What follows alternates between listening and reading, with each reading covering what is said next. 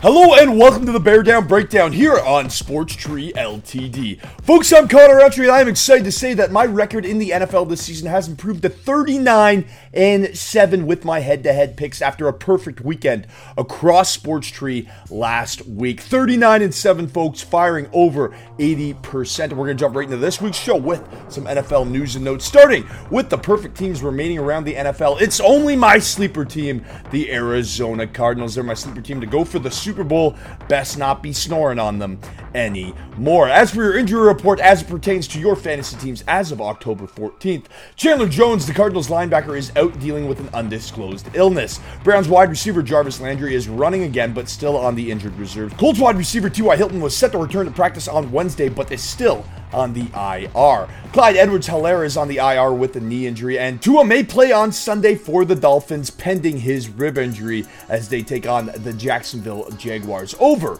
in London. All right, folks, it's time to get into our NFL stump and bump of the week. And our bump of the week has to go to the Baltimore Ravens after a gutsy win on home field on Monday night. Yes, they should have walked away with that game and absolutely cleaned house against the Indianapolis Colts, but they didn't. They came back in the fourth quarter and won it on a gutsy drive in overtime. Congratulations, Lamar Jackson and the Baltimore Ravens. Our stump of the week, folks, has to go to Jon Gruden. This guy hit the grand slam of being a scumbag.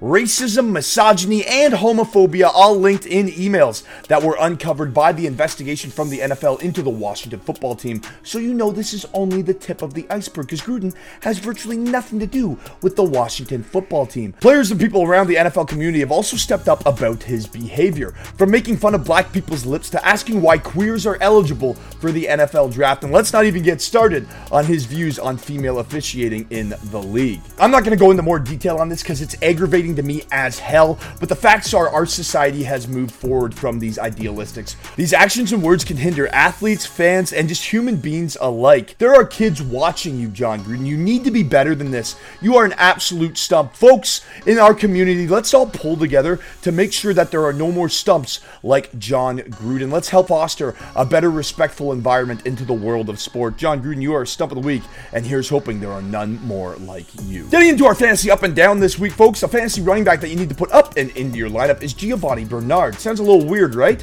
But he's cemented himself as Tampa Bay's pass catching running back, and when Tom Brady is the quarterback, that's a pretty good thing. He's already racked up 12 targets over the last two weeks and has a pair of touchdowns across that span as well. Look for him to make a huge impact against an Eagles team on Thursday night that's allowing 5.6 receptions to opposing running backs. Khalil Herbert is another running back that you should put up and into your lineup. The Bears rookie ripped off 75 yards on double digit attempts in week five. Without David Montgomery in the lineup, Williams and Herbert are both valuable assets moving forward. Make sure you add Khalil Herbert.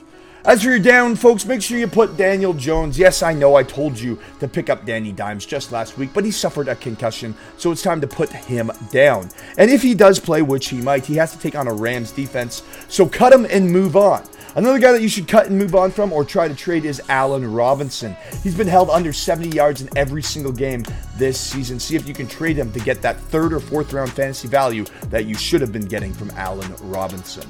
Folks, that leads us into our breakdown segment of this show where we break down the Bears' 20 9 win over the Las Vegas Raiders. And folks, I feel like a genius. The Bears beat the Raiders exactly as I predicted here on Sports Tree. They got after Derek Carr on defense to take away his time and space, holding him to just 206 passing yards, a QB rating below 70, and an interception. We said that Carr has trouble getting started under pressure, and the Bears exploited that matchup absolutely perfectly, as I said they needed to on this very show. On offense, the Bears pounded the rock and chewed the clock. Justin Fields also made some key reads and timely throws. The Bears' backs, Williams and Herbert, both had double digit touches and had a great showing, boosting the Bears' rush attack to 143 yards on the day. The Bears were massive 5.5 underdogs heading into that game, and they got the job done on the road and retired that scumball.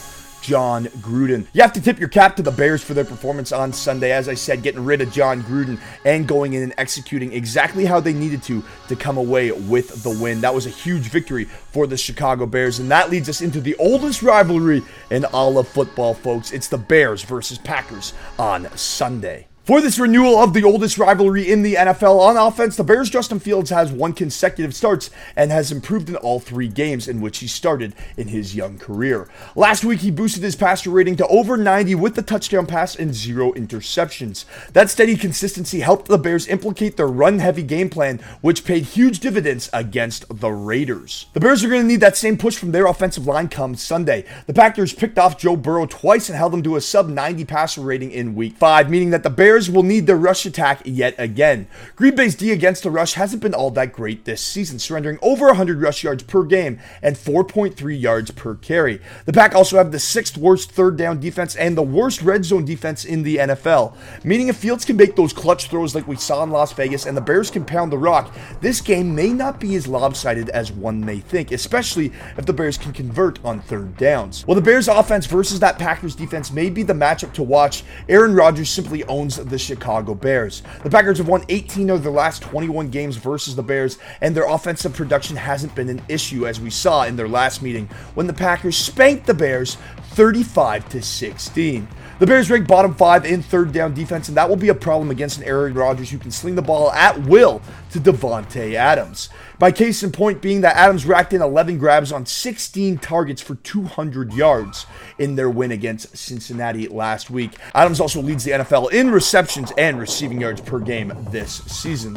The Bears' only chance on D to shut down that connection is by getting to Aaron Rodgers, and there is no better defense in the NFL in doing just that. The Bears lead the NFL in sacks this season with 18, and Rodgers has been sacked at least once in every game he's played this season. Despite being on the upswing and having a path to victory, the Bears will need to be near perfect to beat the Packers in Chicago come Sunday. That explosive Packers offense will exploit any mistakes the Bears make on defense and capitalize with big points and major scores. I'm taking that potent consistency that the Packers bring in on offense against a Bears team that is exuberant but fairly green.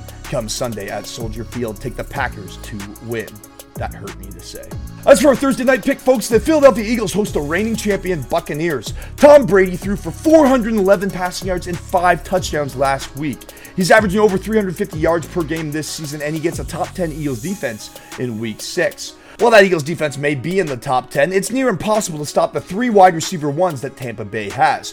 Chris Godwin had 11 targets with 7 grabs for 70 yards in week 5. Evans had 8 targets, 113 yards, and 2 touchdowns. And Antonio Brown had 8 targets, 7 grabs, and 124 yards with a touchdown.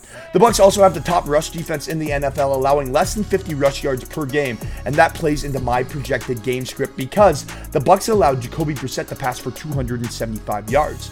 In fact, the Bucks have allowed every quarterback they face this season to throw for 275 yards at least and two touchdown passes. Those banged up Buccaneers defensive backs have allowed 314 yards per game against passing this season. Hurts did produce to DeVonta Smith last week his weapon with seven receptions for 77 yards, but outside of Smith, I don't see much production for the Eagles. The lack of DB depth in Tampa Bay means that the Eagles should be able to fly Eagles fly, especially in the pass department, but in a shootout, I'm taking Tom Brady every single day over any quarterback in NFL history. The Bucks roll on Thursday night. Folks, that leads us into Grizzly Bears picks and plays of the week. And my boy's coming off another perfect week. That's back to back consecutive perfect weeks on the show. And this week, he got a little lazy. I'm just going to lie here. I'm going to take the reigning champs. One, it's easy. Two, it's going to be right. Bucks win. It's going to be bad. I'm not even going to look at the Eagles, but you can look at me. Ah, Bucks win. Hello. Mmm, I'm licking my lips. This is going to be a tasty matchup at Soldier Field. I'm looking at the Bears. I love my Bears, but I'm going to take the Packers. Sorry, Dad. I know. I'm still cute, though, right? Yeah, I'm cute. Can't even look at me right now. I'm so sorry. I'm so sorry that I took the Packers. I'm sorry, but they're going to win. Sorry, Dad. All right, folks, getting into our survivor pool picks to keep you alive. Let's run through my picks through this season to know who I cannot use in week six. Week one, I used the Kansas City Chiefs, a bit of a cop out, but hey, it worked. I used Denver in week two against the Jaguars, the Raiders in week three, Tampa Bay in week four, and week five, I used the Baltimore Ravens, and they barely snuck by on Monday Night Football, but they got it done. In week six, folks, the pick is in. I'm taking the Los Angeles Rams. They battled the G Men in New York and should slap them around quite badly. Daniel Jones suffered a concussion last week, so with an unclear QB situation, the Giants stand little chance against the Rams. I take that back. They stand no chance. I take the Rams to dominate on Sunday. As for a trivia question, folks, on this week's edition of the Bear Down Breakdown to get you in to win a pair of NFL tickets to see your favorite teams play live. It's very easy, folks. Who is my sleeper team to start this season? I'll give you a clue. They're the only undefeated team left in the NFL. Folks, head on over to Sports Tree Ltd right now. Hit sign up and remember to upgrade your subscription. Upgrading your subscription will upgrade your chance to win up to $15,000 a year in tickets to see your favorite teams play live. We have a bracket challenge going live right now to give away $500 to the winner, courtesy of Halo Fishing from American Baitworks with our MLB bracket challenge. Folks, make sure you sign up. Not only that, but for my picks as well, because we are cruising with our NFL picks this season. Folks, I'm Connor Roundtree, and remember to hit it hard.